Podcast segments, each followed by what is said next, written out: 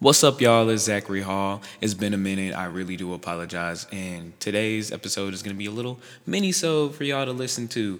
Um, I do understand that it has been a hot minute, and I really do apologize. I truly do. Like what I'm about to talk about is probably a month. It is a month later after the fact, but it's just still great and I really want to talk about it and I didn't get to I didn't get to talk to that many people about it so I want to share with as many people as I possibly can and that was me being able to go to the Noname concert in Houston on February 26th it was a wonderful experience. She's one of the best performers that I've ever seen in person. That is my favorite artist of all time and that performance and seeing her in that space just really made me love her more and fall more in love with her music and I just can't go a single day without listening to her listening to her. She, her music has done a lot for me, so I'm just really grateful for that.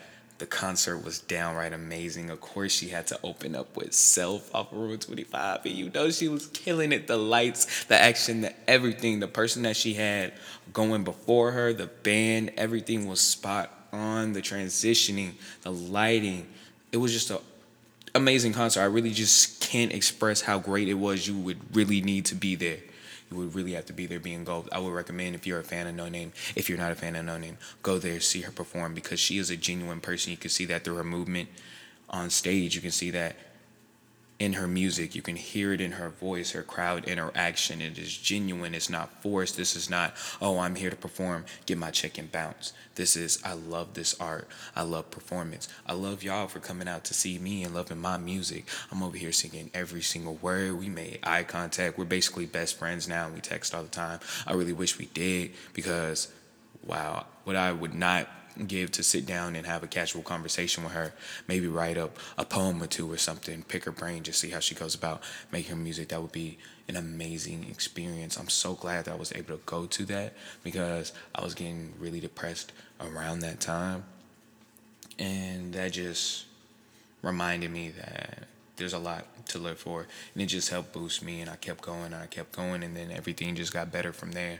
So i'm so grateful that i was able to see her in concert. I do recommend that everybody goes and sees their favorite person their favorite artist perform. Whatever you got to do to go make that happen do that.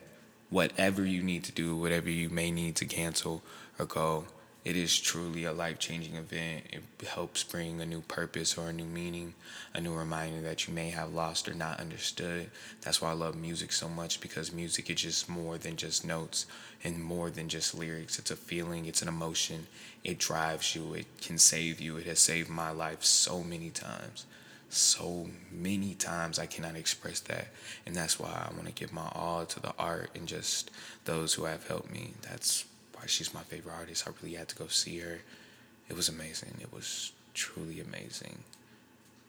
She's really going to go down as one of the greatest, to be honest with you. If you are not listening to her right now, please get her in your playlist. Please, please, please. I cannot beg you enough because she's a free artist. She's not signed to any label. So this is how she's making her money by her streams and her shows and her tours and stuff like that. So every chance I get, I'm retweeting her stuff.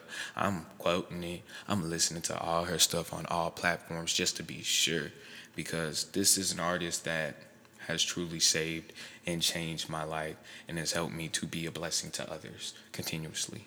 So if y'all could do that for me,